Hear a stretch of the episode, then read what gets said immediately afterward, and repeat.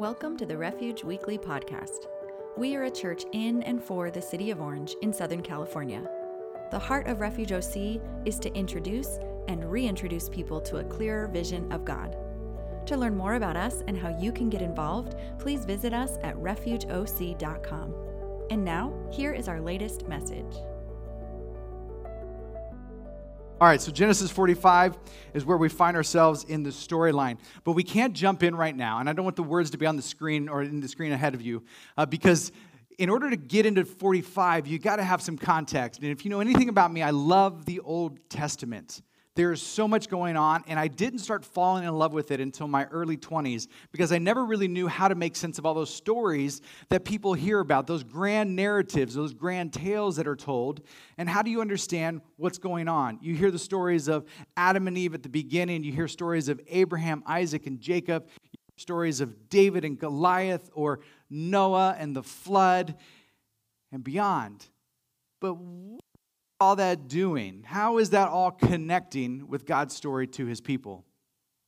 So Genesis 45 is such a powerful moment.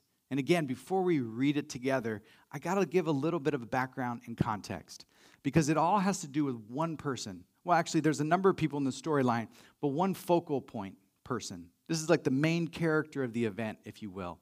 And his name is Joseph. Joseph is the fourth generation that gets mentioned in the book of Genesis where so much of the story resides around. We've got Abraham, his son Isaac, his son Jacob, and then Jacob had 12 sons, and one of them was Joseph. And when we first meet Joseph, he's born in Genesis 30. So 15 chapters ago, we first get a glimpse of this boy. And his mom was Rachel, and Jacob really loved this boy. Rachel only had two sons with Jacob. It was Joseph and Benjamin. He loved Joseph, though. Something was different and special. If you are a theater person, if you love to watch a good musical, there's an old school musical that's been out. It's even made renderings on TV and movies at times. Joseph and the Technicolor Dreamcoat, that's this story. Because it's the same Joseph that gets told in Genesis, and we try to learn things about him, and how is it that he was born into this family, one of 12 boys, but yet his father doted upon him, lavished him with love, loved him amongst all the others. And you can imagine if you were one of the other 11, what would you feel like? How would you approach your day? And that is the challenge for us as we kind of welcome ourselves into Joseph's story. And Joseph has this moment where his dad gives him this Technicolor dream coat that Andrew Lloyd Webber has told us about. But it's this coat of many colors or this robe that's really, really colorful. And he tells his boy, hey, I want you to go find your brothers who are tending the flock. I want you to go check on them. And Joseph has already been guilty of tattling on his brothers. I'm not sure if there's any younger siblings in the house. You know what it means to tattle at times. My older brother always knew that I could tattle on him, and he did not like it. So I got you, Ryan. So the younger siblings know how to tattle well, and so dad's like, hey, go check on the boys and see what they're doing. And so he's like, sure, I'll do it.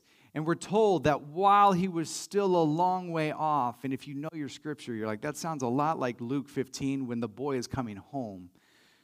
But in this story, while he was still a long way off, his brothers caught sight of him. And one of them goes, there's that dreamer. He's coming this way. Well, the issue is that Joseph had this dream that he said that there's going to come a day where his family is going to bow down to him. This is the dream that he has. And they're like, you're kidding me. Even his dad was like, are you telling me that even your mother and I are going to bow down to you? And Joseph's like, I mean, that's the dream that the Lord gave me. I don't know what to do with this. And so when he's approaching his brothers from a distance and they're like, there comes that dreamer boy. They're conniving and scheming to figure out, what do we do with this kid? How do we really make him understand? One of them's like, let's kill him. And the oldest, Reuben's like, maybe we shouldn't kill him. And then Judah, one of the other brothers, is like, you know what? Let's not kill him. Let's just throw him in a pit. Let's just get rid of him. And then they even take the scheme to the next level. And they see some travelers coming by, and they sell their brother Joseph into basically bondage or indentured servitude. And he's going to head off to Egypt because that's where the servants were going that day, or the travelers were going that day. And they sell their brother. They take him out of the pit that he was in, and they give him to these travelers. They take him off. They sold him into slavery, ultimately sold him into this servitude lifestyle. And the brothers now have to figure out, well, how are we going to tell Dad that we're not bringing home his favorite boy? And a few of them are probably like, well, who cares? Because at least he's gone. And so they had taken his cloak, you know, the Technicolor Dreamcoat, the coat of many colors, the robe that was really colorful.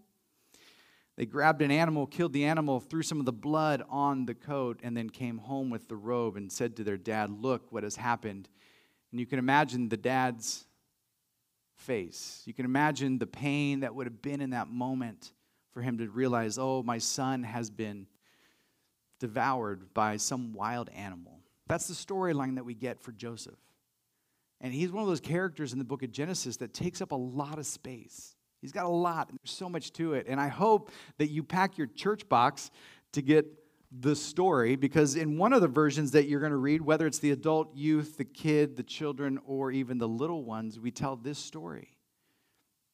Because there's something powerful about how God continues to be with Joseph, even though he's been sold, and he's going to be heading off to Egypt, and his brothers go back home and be like, he's dead. And their dad, Jacob, already dealing with the death of Joseph's mother, has to deal with the, quote, death of his son. At least the pretend story of the version, right? And that's what he's waking up to. But what we get in chapter 45 is continuation. It's almost like if we were watching a movie, it would be like some years later. And what we don't know, because the brothers don't know this and the dad doesn't know this, that while Joseph has been in Egypt, he's had a pretty amazing life. Not amazing like it's been all been easy, but God has been with him. And so when he's first sold back into Egypt, right, he's been taken by the travelers. They pawn him off on someone in Egypt known as Potiphar, and who was a servant of the king. And Potiphar actually began to put Joseph in charge of his household, and Potiphar began to recognize that everything Joseph touched became really profitable, or became really good. There was something about Joseph, right? Eventually, though, Potiphar's wife began to notice that there was something good about Joseph, and she wanted it herself. Of great character, knew full well that that's not the storyline, and that's not the ending of the story that he wanted. And so he ran away from Potiphar, as she wanted a little bit more from him than he was willing to give. And she left. Now, he left, and she is left hand. She had grabbed onto his robe. Like, does the story sound familiar? Grabbed onto his robe. Potiphar comes home, shows him this. Like, look what your servant did. And so Potiphar, not willing to listen to Joseph's version of the story, says, "You're immediately going to jail." And so they throw him in prison. While in prison, Joseph meets some people. He meets a cupbearer and the baker, and he interprets some dreams. These are people that serve the king, and eventually Joseph is asked to interpret the dream of the king. And the king of Egypt at the time, Pharaoh, was so impressed with what Joseph had that Pharaoh himself began to say, I need to put you in charge of my kingdom. I need to have you in control, because what you do, Joseph, like the phrase is, turns to gold. There's something about you, Joseph. But could you imagine being in Joseph's position? All those years of recognizing that your brothers had sold you into servitude, your father has not gone to find you, and you're now in this country that is not your own. You had to learn a new language, learn a new culture, and you had to figure this one out. Probably there would be some bitterness that would show up. Bitterness is an interesting thing, and it's not like sour. I remember when I was in 6th and 7th grade, the home that we lived in was not too far from a convenience store. Do you know these types of places? You go there for a quick candy fix if you're a kid and you love it. I remember specifically this moment that I'm not even sure if my brother went with me, but I went to the store and had this desire to purchase some candy. And I'm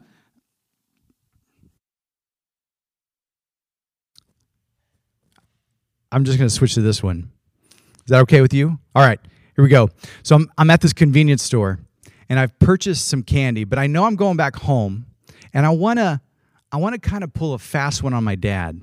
And when I grab the candy from the candy store, I know full well that my dad is not a huge fan of sour candy. Are there any sour candy fans in the house? Do you know what I'm talking about? You love a good pucker, right? You know that moment. You're like, ooh, that's good. Well, I knew my dad is not like that, and he did not like it, but I wanted to kind of trick him. So I got this really, really, really sour ball, and I was like, I'm not even going to tell him what it is. I'm like, look, Dad, we got this candy. You should try it. I remember he popped it in his mouth, and instantly he popped it right back out because he's like, what is that? It's just a sour moment. I'm not even sure if he remembers the story, but I remember that moment because I laughed so hard that I had tricked my dad. Sour is an interesting thing. There's nothing like sour milk, those of you who know that moment, where you're like, I can't wait for that bowl of cereal or that oatmeal, and then you pour that milk on top, and it's either chunky or it smells bad. And you know what sour is like. And so this idea, this concept of bitter, right? This bitterness that begins to settle into our souls when things happen to us that we weren't prepared for, or perhaps we don't really like. And the bitterness begins to sow seeds. And can you imagine, put yourself into Joseph's position where he's been sold into servitude, he's been sold to a new country that he doesn't know, is forced to grow up without his family, and eventually gets to this place of power. And guess what? From a place of power, he's able to make some decisions, and this is the moment we get, because a couple countries away is where his family is, where his brothers are, where his dad is, and they know that they've got no food. They've got to do something. They're in desperate, desperate measures, and they're like, you know what? We should go to Egypt and see if we can buy food, but guess who's in charge of Egypt?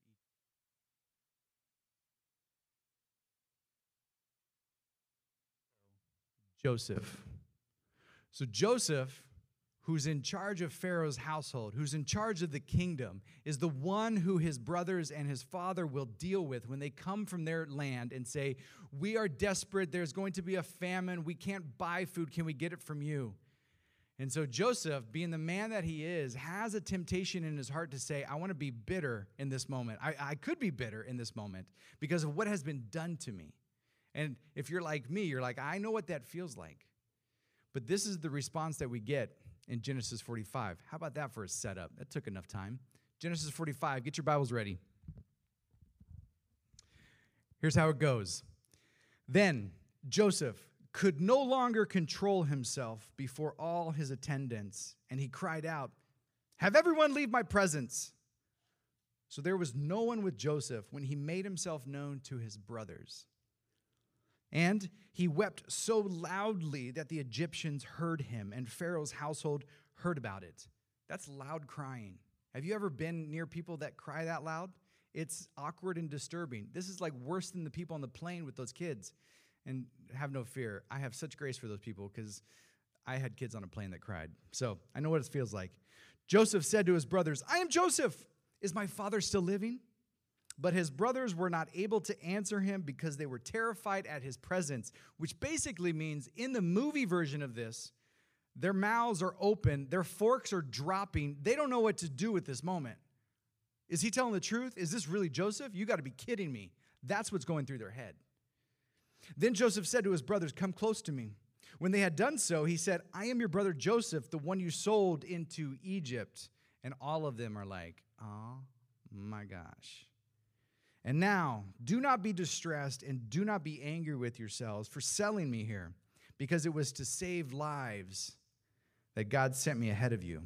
For 2 years now, there has been famine in the land, and for the next 5 years, there will be no plowing or reaping. But God sent me ahead of you to preserve for you a remnant on earth and to save your lives by a great deliverance."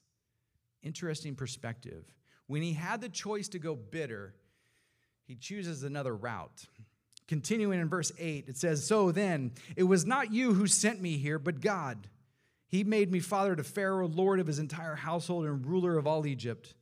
Now hurry back to my father and say to him, 'This is what your son Joseph says. God has made me lord of all Egypt. Come down to me. Don't delay. You shall live in the region of Goshen and be near me. You, your children and grandchildren, your flocks and herds and all you have. I will provide for you there, because 5 years of famine are still to come. It's going to get worse. Otherwise, you and your household and all who belong to you will become destitute. You can see for yourselves, and so can my brother Benjamin." Remember, that's his other brother from his mom, Rachel. "That it is really I who am speaking to you. Tell my dad about all the honor accorded me in Egypt and about everything you have seen, and bring my father down here quickly." Then he threw his arms around his brother Benjamin and wept. And Benjamin embraced him, weeping. And he kissed all his brothers and wept over them. Afterward, his brothers talked with him. I'm sure they did. "What have you been up to since we sold you? What have you been up to? What has filled your days, Joseph? Since we threw you in the pit, sold you to the travelers, and you got to Egypt."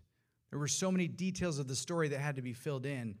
But the moment of the story, the moment of clarity for Joseph is he could not hold up any longer and keep the pretense that he was in charge of Egypt, and he wanted his brothers to know it was him. And the temptation is the same for all of us. Sometimes when we read Scripture, you're like, I don't know how I connect to that story at all. I don't know what's going on in that story that makes sense for my life. But this is one of those stories that I think it's really hard to miss it.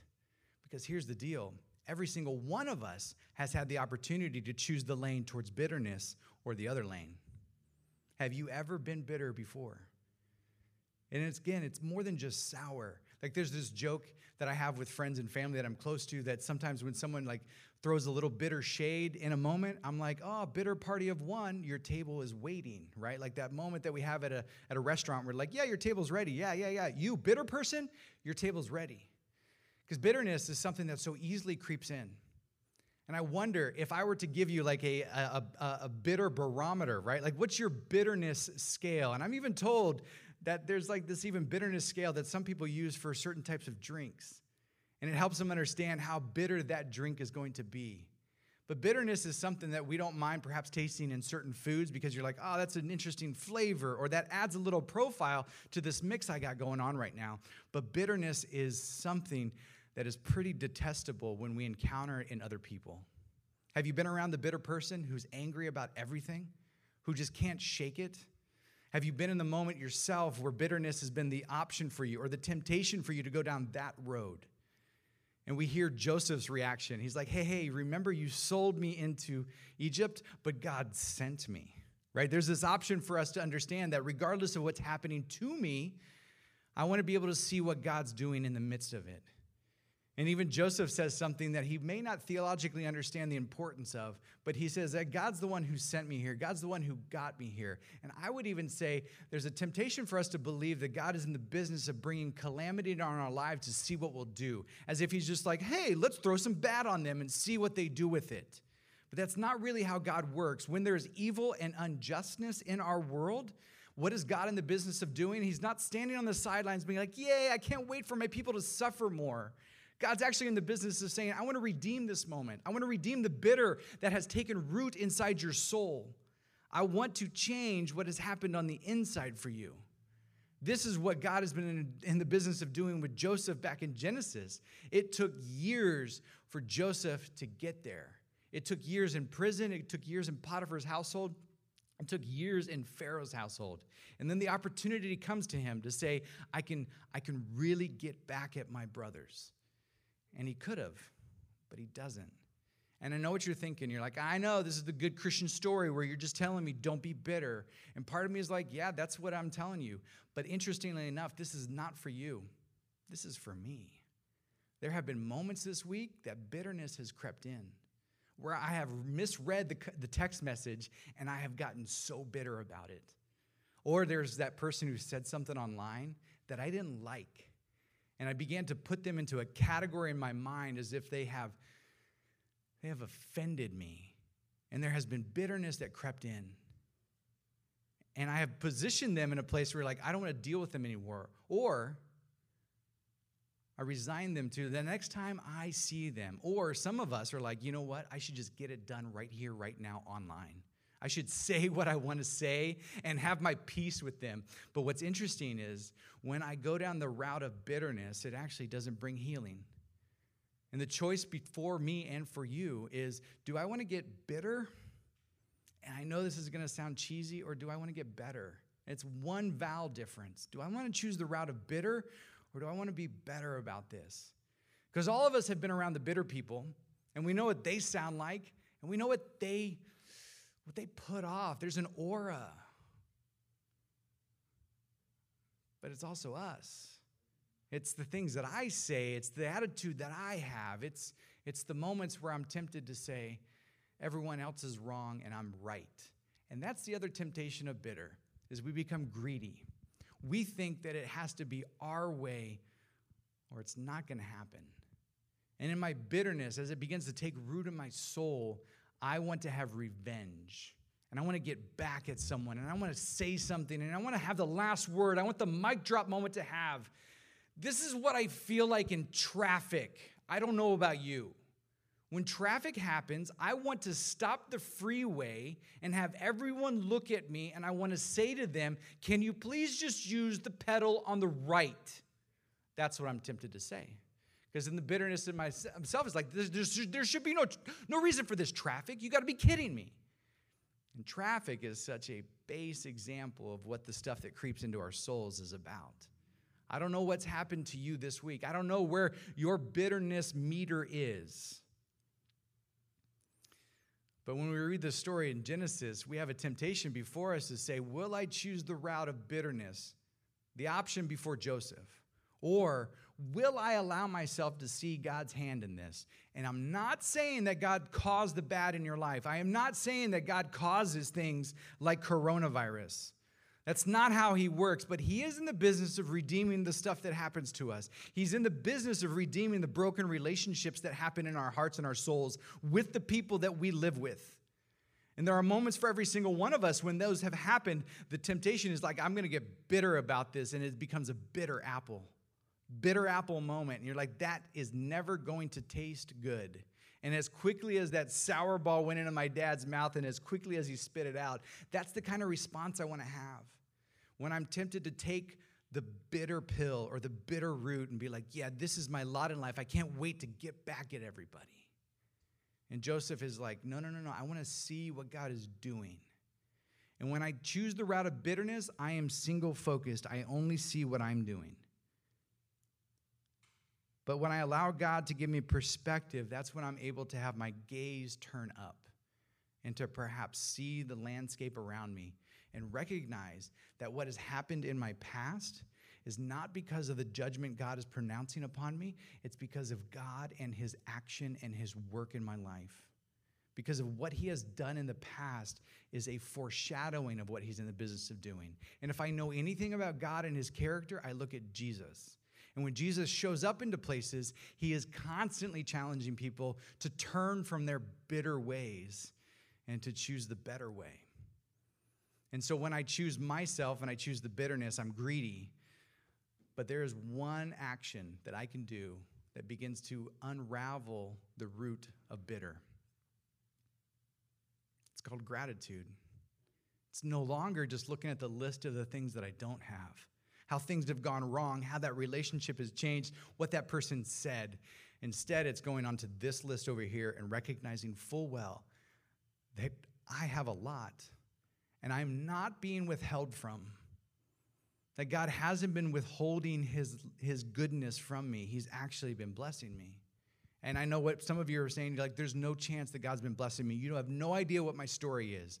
And you're right, I don't know what your story is. I don't know how it feels. But I do know this. There is a God who's in the business of taking all of our stories and redeems them. How do I know this? Because he does it with Joseph. Because he does it with so many Bible characters that you will read when you read the story that continues to stay with us throughout time. This is that moment. This is the bestseller, not because we just like to buy more Bible books. It's because there's actually some truth that happens when we recognize how God is acting. That he is calling us into his kingdom, taking us away from those bitter places and saying, would you look at what I have done, not just at what has happened to you. Look where I am taking you, because you can't wait to see what's going to happen. Joseph had no idea when he was thrown in that cistern. He had no idea when he was sold into Egypt in slavery, that eventually one day, God would use him to bring about the healing and the provision for his family and his people. And you're like, whoa, just wait till Exodus. I know. But after Exodus comes all the moments where God was good to his people through the prophets and through the judges and through the kings. And you're like, that wasn't perfect. I know.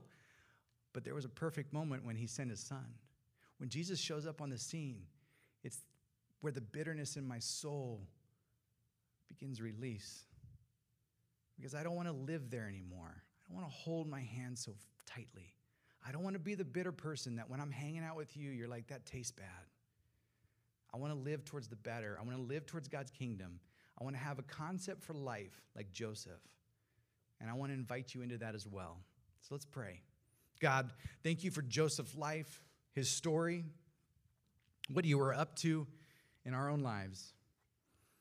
As we consider you and how you are writing our story, I pray that we would have our antenna up, that we would have the ability to see and to hear what you're doing. For those who it's been one of those weeks where bitterness has been easily sown by what someone did or what someone said or what someone said online, or how that person got credit for something and you didn't, those are the places where we are tempted to believe the lies of the enemy that it's up to us to fix the situation. God, would we have the capacity to trust you in whatever it is that we face? We want to trust you with our futures and know that you are redeeming them. Help us to see that at work, God. And it's in your holy name that we pray. Amen. Thank you for joining us this week. We believe in community and would love to connect with you. If you have any questions or would like to speak to a pastor, feel free to reach out to us on Instagram at Refuge Church OC. We hope to see you again soon.